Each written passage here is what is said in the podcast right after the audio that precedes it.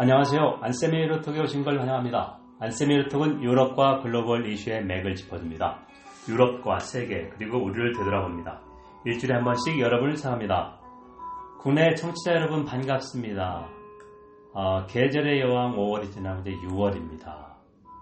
자, 한국은 어, 6월 말부터 보통 장마인데 후덥지가 않은 날씨, 거기다가 미세먼지, 어, 건강 유의하시기 바랍니다. 오늘은 126개 유로톡, 어, 지난주에 이어서 유럽연합 이후에 최고위직, 최고위직 5개, 즉 서로 연계되어 있습니다. 인선. 그게 어떻게 될 것인지 한번 이야기를 해보겠습니다. 5월 28일 어, 유럽 이사회, 특별 유럽 이사회가 열렸습니다. 비공식이죠. 그러니까 28개 유럽학 연국 수반 EU 정상회입니다. 그래서 유럽의 선거 결과를 한번 보고 어, 구체적인 인사를 한번 논의해보자 했는데 어, 결론이 나지 않고 상당히 격돌했습니다. 그걸 한번 심층적으로 분석해서 6월 20일부터 20일까지 유럽 이사회에서 어, 최소한 집행위원장 아, 하고 그 다음에 22 유럽 청와대 총재는 어, 결정이 날 것으로 보이는데요. 어, 그게 서로 연계되어 있습니다. 전혀 상관없는 것 같지만 그걸 좀 심층적으로 분석해 보겠습니다.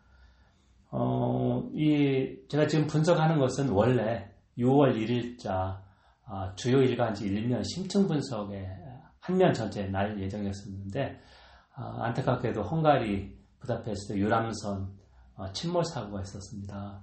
그래서 어, 조의를 표하며 어, 진상규명이 정확히 되기를 바라면서 그것 때문에 어, 어, 제그 심층 분석 기사가 아무래도 시급성이 떨어지니까 좀 뒤로 밀렸습니다. 이거를 한번 좀 제가 분석해 보겠습니다. 먼저 유럽의 주요 뉴스입니다. 어, 첫 번째로 영국 차기 보수당 총재 그러면 이제 어, 테레사 메이가 6월 7일 날 물러나니까 어, 이제 자연스럽게 총리를 어, 인계받게 되는데요. 물려받게 되는데 가장 유력한 사람이 강경 브렉시트 지지자, 즉 어, 노력이라도 좋다, 빨리 일을 잘 되려는 보리스 존슨입니다. 전 외무장관 그리고 그 전에는 어, 3년 전 2016년 6월 브렉시트 국민투표에 런던 시장이었습니다. 보리스 존슨 보통 영국 언론에서 줄여서 보조라고 합니다. 이름 앞자하고 성수 따서 보조 거짓말쟁이로 피소가 됐습니다. 자, 유럽연합 잔류 지지층 한 시민이 어, 크라우드 펀딩 해서 런던 시장으로 재직하던 보리스 존슨이 어, 새까만 새빨간 거짓말하는 것을 알면서도 그러니까 보리스 존슨이 EU 탈퇴하는 한, 어, 진영의 핵심 멤버였습니다. 거짓말을 했다. 그렇기 때문에 이것은 어, 공직자로서 어, misconduct다. 그러니까 어, 공직의 품위를 훼손했다고 그래서 했는데 43만 파운드 를 한 어, 우리 돈 7억 원 정도를 모아서 이제 소송이 진행 중입니다. 핵심은 어, 브렉시트 투표를 화면을 본 분은 알 겁니다. 선거를 일주에 3억 5천만 파운드를 유럽연합 예산을 납부하는데 탈퇴하면 바로 NHS 건강보험에 납부할 수 있다.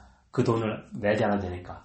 색깔만, 어, 새빨간 거짓말이었습니다. 제가 당시 MBC 라디오하고 인터뷰할 때 얘기를 했는데요.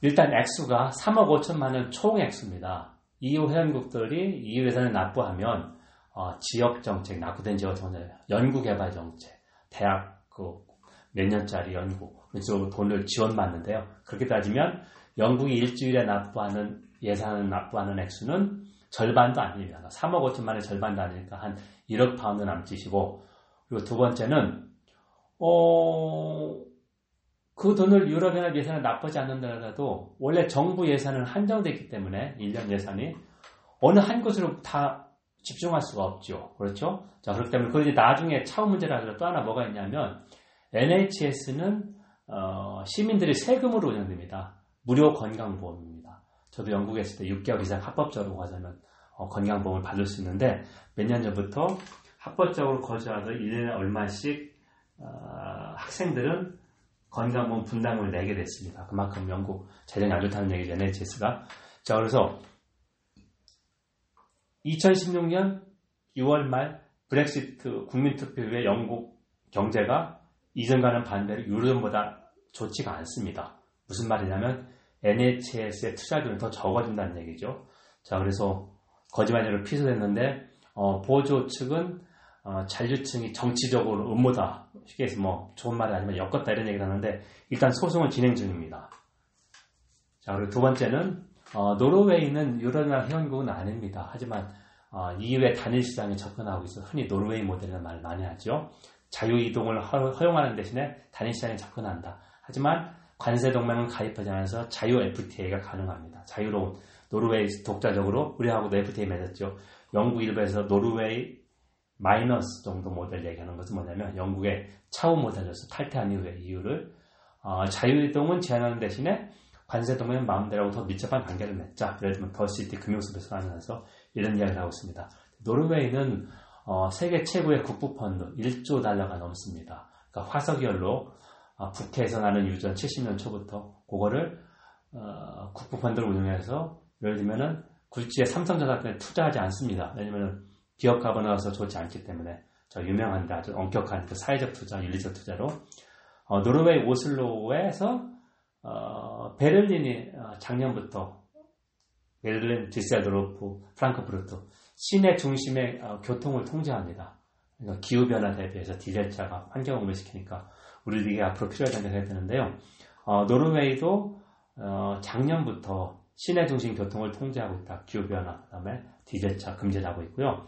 이게 가능했던 것은 작년에 노르웨이의 노동당과 사민당의 연립정부가 어, 형성됐고 녹색당의 에, 예를 들면 좀큰 음, 이런 큰 정책 변화는 녹색당의 도움이 필요해서 녹색당 이쪽으로 많이 협력하고 있다. 그래서 앞으로 어, 유럽의 이런 이슈가 우리보다 한 발 빠를 수가 있습니다. 그러니까 우리도 당연히 이게 필요하죠. 왜냐면 미세먼지 제거하는데 중국이 지금까지 나온 한 절반 정도 책임이고 우리의 그 어, 노후화된 자동차 그런 게 많이 필요해서 우리가 대책이 필요하다. 유럽은 우리가 되면 앞장서 하고 있습니다. 어, 독일은 2022년에 이미 원전 폐쇄를 결정했고요. 자, 세 번째, 이탈리아가 다시 한번 어, 재정 적자를 두고 유럽연합과 충돌 어, 충돌이 불가피합니다. 북부동맹, 어, 구구정당, 반이슬람, 반이민 구구동맹이 북부동맹이 작년 5월 연정에서는 1년 전 연정, 저 유로톡에서 로마 다 시 로마 불탈까 이런 얘기 했는데 아직까지 붕괴되지 않았지만 어, 어, 상당히 정치적 불안이 계속될 우려가 있습니다. 북부동맹이 1년 전에는 어, 같이 연정을 구성한 오성운동보다 소수 정당이었습니다. 그러니까 오성운동이 30% 넘게 얻었고 어, 북부동맹은 한 20%를 얻지 못했는데요. 5월 26일 끝난 유럽의 선거에서는 북부동맹이 33%를 얻었습니다. 제1정당이 됐습니다. 같은 연정을 하고 있는 어, 반유로 정당인 반유럽 정당, 반유로 정당, 유럽 단일화비를 쪽에 비판하는 어, 급진 좌파인 오성운동의 제3위 정당으로 전략했습니다. 자, 그래서 북부동맹을 이끄는 마테오 살빈이 내무장관입니다. 어, 상당히 어, 자감이 붙어서 유럽의 이번에 어, 극우파 정당, 어, 새로운 원내교섭단체, 정치그룹도 형성하려고 하고 있고요. 일단 감세 정책을 하겠다 이렇게 내세웠는데 문제는 이탈리아가 아, 작년 10월 어, 말에 EU하고 격돌한 게 정부 예산 재정 적자 올, 올해를 2.04%로 했는데 유럽연합하고 갈등이 됐다가 결국 원래는 2.4%에서 2.04%를 줄였는데 올해 이탈리아 경제 성장이 0.2%밖에 안 됩니다. 경제가 안 좋은데 세수가 거치지 않으니까 정부 재정자 2.4% 늘어납니다. 그런데 감세를 하겠다. 이거는 어, 적자가 더 늘 수밖에 없죠. 물론 어, 경제학에서 래퍼 커브라고 있습니다. 공급주의 경제학에서 얘기하는 건데 어, 세금을 인하해주면 동기부여가 높아져서 기업들이 더 생산성이 높아진다. 오히려 세수가 증가할 것이라는 얘기인데 이건 아직까지 미국 몇 개 주에서 실험을 했는데 도입을 정책을 실시를 했는데 아직까지 입증되지 않았습니다. 이런저런 그러더라고 하는데 그러니까 이게 앞으로 어, EU와 계속 충돌할 것이다. EU가 5월 30일자로 이, 이탈리아 정부에 경고 전환을 보냈습니다. 유럽연합 집행위원회죠. 회원국의 EU 규정, 조약 위반 여부를 감독하고 어, 예. 합의가 되지 않으면 EU 법원에 제소까지 하는 그런 절차가 있습니다. 자, 그래서 앞으로 어, 북부동맹 마테오 살비는 EU와의 충돌, 격돌을 원하는 사람이다. 왜냐면은 어, 극우 정당이고 반유럽, 반이민으로서 자기 어, 권력 기반이 있습니다. 자, 그래서 이제 이탈리아 정치발 경제 위기가 어, 작년 1년 전에 이탈리아 국제금리 치솟고 어, 투자자들이 대규모로 자금 빼나가면서 어, 약간의 위기가 있었습니다. 그래서 이런 사태가 어, 또 반복될 우려가 있습니다. 이건 제가 이제 다음 기회에 한번 심층적으로 분석하겠습니다. 어, 관심 있는 분들은 어, 이투데이 유럽은 지금 어, 경제일간 이투데이에 제가 5월 29일자로 기고를 했습니다. 이걸 한번 좀, 어, 어, 읽어보시면 좀 도움이 될 것입니다. 자, 그럼 오늘 어, 본론으로서 앞으로 5년 뒤 그러니까 2024년 하반기까지 유럽연합 이유를 이끌고 갈 다섯 개 아, 최고의식이 어떻게 되나 한번 보겠습니다. 자, 유럽의 선거는 결과는 아, 파편화된 정당 구조입니다. 크게 봐서 친유럽 기존 정당하고 반유럽 정당이 이렇게 어, 격돌하는 양상인데요. 그동안은 중도 우파인 유럽 국민당, 유럽 인민당, EPP, 그리고 중도 좌파인 사회민주당, 소셜한 데모크라트 SD가 아, 과반을 넘었는데 2014년 54%였습니다. 이번에는 이 두 정당이 44%밖에 되지 않습니다. 자 그렇기 때문에 어, 제3위 정당이 자유민주당 연합입니다. 프랑스 어, 마크롱 대통령의 어, 전진하는 공화국도 여기 합류해서 이번에 선전했습니다. 제3위 정당이 됐고 네 번째는 녹색당, 독일에서 녹색당이 3인당을 물리치고 제2위 정당이 됐습니다. 녹색당 바람이 거세다. 즉 어, 4억 명이 넘는 유럽연합 유권자들이 어, 반유로 정당, 특히 브렉시트로 대변되죠. 반유럽연합 정당에 거부감을 느꼈다. 그들의 어, 포퓰리즘 논리에 그래서 그들에게 표를 많이 주지 않는 대신에 녹색당을 밀어서 유럽연합한테 어, 적극적으로 힘을 실어준다. 기후변화에서 공동 대응해라. 어, 그리고 FTA 체결은 반대하지 않지만 공정한 FTA다. 이러면 노동 조건도 준수하고 유럽연합 우리 FTA 조항에서 아예로 단체 교수가 보장하지 않는다고 문제 제기해서 계속 논의하고 있습니다. 맡은 중입니다. FTA를 단순한 교육 확대뿐만 아니라 근로 조건, 노동 조건 이런 거 연계시키는 거죠. 어, 그런 걸 어, 움직일 강력하게 요구할 것이다. 그래서 이제 보통 대연정을 할까 소연정을 할까 이런 얘기를 하는데요. 대연정은 친유럽 정당인 어, 중도 우파, 중도 좌파, 자유민주당, 녹색당까지 하면 거의 500석 가까이 됩니다. 751석 중에서 뭐 아주 안정적으로 운영할 수 있는 아니면 최소한 소연정 어, 그러니까 어, 유럽 국민당, 사회민주당의 녹색당 아니면 어, 자유민주당이 합류해서 어, 과반을 것을 운영할 수 있다. 여기에 변수가 영국 영국의 브렉시트 정당 나이절 파라지 6킵 당선됐죠. 23명으로 제일 많은 인원을 보냈는데 영국하고 연대는 다른 예를 들면 영국의 노동당이나 자유민주당 제일 친유럽 정당은 친유럽 정당을 하고 싶지만 영국은 언제 탈퇴할지 모르기 때문에 어, 2표 72표 정도는 제외하고 옵니다. 자 그렇기 때문에 대연정은 어, 친유럽 정당 4개 정당이 힘을 합하는 거 소연정은 아니면 최소한 친유럽 정당 3개 정당이다 이렇게 해야 된다. 자 그런데 어, 제일 먼저 행정부 역할을 하는 EU 집행위원회 위원장은 2014년부터 최고 후보가 우선권을 갖는다 이런 게 이제 유럽의회가 요구했습니다. 왜냐하면 어, 의원 내각제 독일 같은 경우는 어, 주요 정당이 총리 후보를 내세우고 다수당이 그 사람이 총리가 됩니다. 앙겔 메르켈 마찬가지였죠. 이것처럼 유럽의 EPP 아니면 SND 사회민주당 쪽이 우리가 이 사람을 집행위원장을 밀겠습니다 해서 했는데 원래 집행위원장은 유럽의 선거 결과를 감안해서 유럽 이사회 그러니까 정상회의가 결정한다고 되어 있습니다.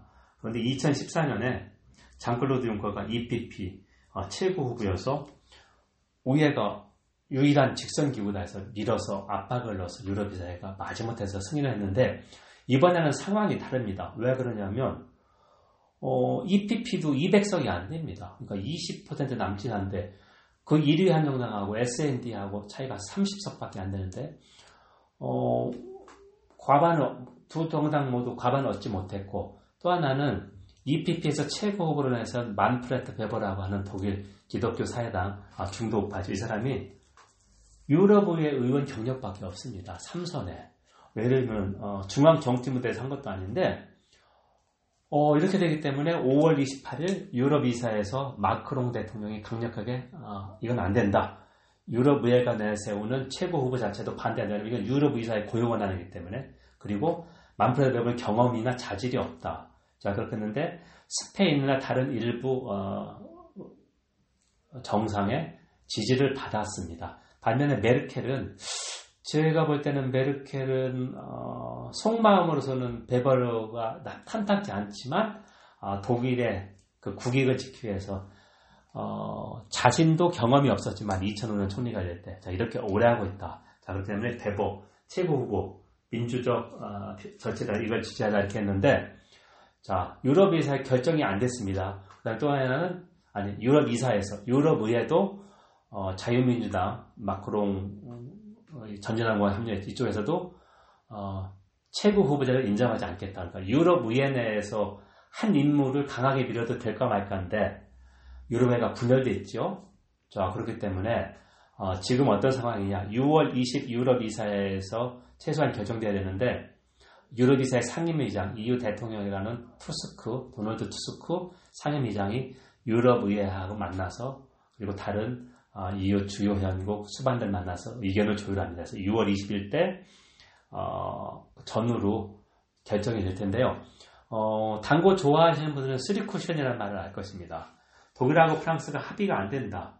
그러면 이제 대안이 여기에서 연결될 수밖에 없는 게 유럽 중앙은행 총장도 11월 1일 집행을 가지 아, 침해해야 되는데 98년 22 유럽 중앙은행이 설립하는 독일 모델을 따라서 유럽 중앙은행 물가 안정 독립성 그러하는데 아직도 독일 사람이 유럽 중앙은행장이 되지 못했습니다. 그래서 독일은 최소한 집행위원장 아니면 어, 독일 기상 최고급인 베버 아니면 22 총재를 하고 싶다. 22 총재 어, 독일 유력한 인사 지금 옌스 바이트만은 옌스 바이트만이라고 하는 분데스방크 총재가 있는데 어, 평판이 좋지 않다. 업무 능력 평판 뭐 비슷한 얘기인데요. 그쪽에서 왜 그러냐면 마리오 드라기 총재가 유로존 구세주였습니다. 왜냐하면 2012년 7월에 어, 이탈리아 스페인 국채금리가 치솟아서 유로존 붕괴 위험에 갖지 않았을 때 유로를 수호하기 전에 위해서 어떤 조치든 취하겠다. 충분한 조치가 될 것이다. 믿어달라 한 후에 어, 대규모 어, 양적 하나 플러스 어, OMT라고 했습니다. Outline Monetary Transaction에서 어, 제2 국채시장 그러니까 유통시장에서 국채를 매입을 한다는 결정을 해서 유로존 붕괴분을 막았는데 어, 옌스 바이트는 어떠냐면은 마리오 드럭 이런 종자를 모든 걸 다. 그래서 노맨입니다. 자 그런 사람이 과연 될 수 있을까? 2011년에도 어, 당시 분데스방크 유력한 총재가 유력한 22 총재였었는데 같은 이유로 그러니까 20의 모든 정책을 반대했기 때문에 스스로 물러났습니다. 자 그래서 독일이 만약에 어, 베버를 밀다가 안 되면 22 총재를 가질 수 있다. 그리고 베버가 안 되면 EPP 출신의 예를 들면 미셸 바르니라, 바르니에라고 하는 어, EU 집행원의 브렉시트 협상 단장은 어, 집행원장 후보가 되지 않을 것이라면 같은 정파 두 사람을 밀기는 어렵다는 얘기죠. 자 그러면 어, 마크롱 의미는 자유민주당 쪽의 후보 베스타제라고 하는 EU 집행위원장 경쟁 담당 집행위원장입니다. 덴마크 여성인데요. 어, 구글이나 페이스북 어, 하고 어, 많이 어, 문제를 제기해서 어, 벌금도 과감하게 몰리고 상당히 지지를 받았습니다. 이런 제3 후보가 어, 될 가능성이 상당히 높습니다. 그리고 이 모든 과정에서 분명히 일부 주요 회원국의 그 교환, 자리 맞, 맞바꾸고 있지만 기준은 능력 있는 사람이 임용돼야 된다는 거하고 그 다음에 이번에 4억 명이 넘는 유럽연합 28개 유권자들이 유럽의회에서 보낸 신호는 포퓰리스 구구 정당에 별로 지원하지 않았습니다. 5년 전 20% 이번에 23%도 밖에 안 되고 나머지 그 대신에 녹색당 아니면 자유민주당 친유럽 정당을 적극 지지했습니다. 그 말은 뭐냐면 어, 뭐 쉽게 해서 협치를 하는 얘기죠. 친유럽 정당끼리 굳게 뭉쳐서 어, 큰 틀, 그러니까 FTA도 어, 공정무역 노동, 인권을 중시하는 그런 연계 정책을 하고 기후변화에 적극 대책을 하는 이런 메시지다. 하지만 어, 이후에 톱5 잡이라고 하는 집행위원장, 22총재, 유럽이사의 상임의장 이번에 바뀝니다. 그리고 유럽 여기 한번 고전 대표도 바뀌고 그다음에 유럽의 의장 이 제일 먼저 7월 초에 이제 선임이 되는데요. 어, 이만큼 어, 앞으로 어, 두세 달 안에 유럽연합 빅5 어, 직책이 바뀝니다. 그런데 이게 서로 모든 게 맞물려 있다. 그러니까 유럽의 음, 예를 들면 의장은 어, 그전에는 최고 후보가 집행위원장이면 어, 두 번째 득표를 얻은 사람이 의장이 됐습니다. 그리고 2년 반 하고 다시 어, 다른 정파로 바꾸겠는데요. 이것도 이번에는 어, 좀 변화가 있을 수 있습니다. 여러분 지금까지 안세미 유로톡을 청취했습니다. 안세미 유로톡은 유럽과 글로벌 뉴스의 맥을 짚어줍니다. 유럽과 세계 그리고 우리를 되돌아갑니다. 일주일에 한 번씩 여러분을 찾아갑니다. 오늘은 6월 말 정도에 어, 계획적으로 어, 가늠이 날 유럽 집행위원장 EU 행정부 역할을 하는 EU 집행위원장 인선 그와 말물려 있는 유럽 중앙회 총재 ECB 유럽 이세 상임의장 유럽의 의장 그리고 유럽 외교안보 정책 고위 대표 이런 게 인선이 어떻게 움직일까 그걸 한번 좀 어, 전망을 해봤습니다. 어, 제가 63회에서 슈피첸 칸디다트 최고 후보와 유럽의 민주주의라고 그 심층 분석했거든요. 한번 좀 어, 경청해 주시면 어, 도움이 될 겁니다. 경청해 주셔서 감사합니다. 건강 관리 잘 하시고 어, 다음 주에 뵙겠습니다. 감사합니다.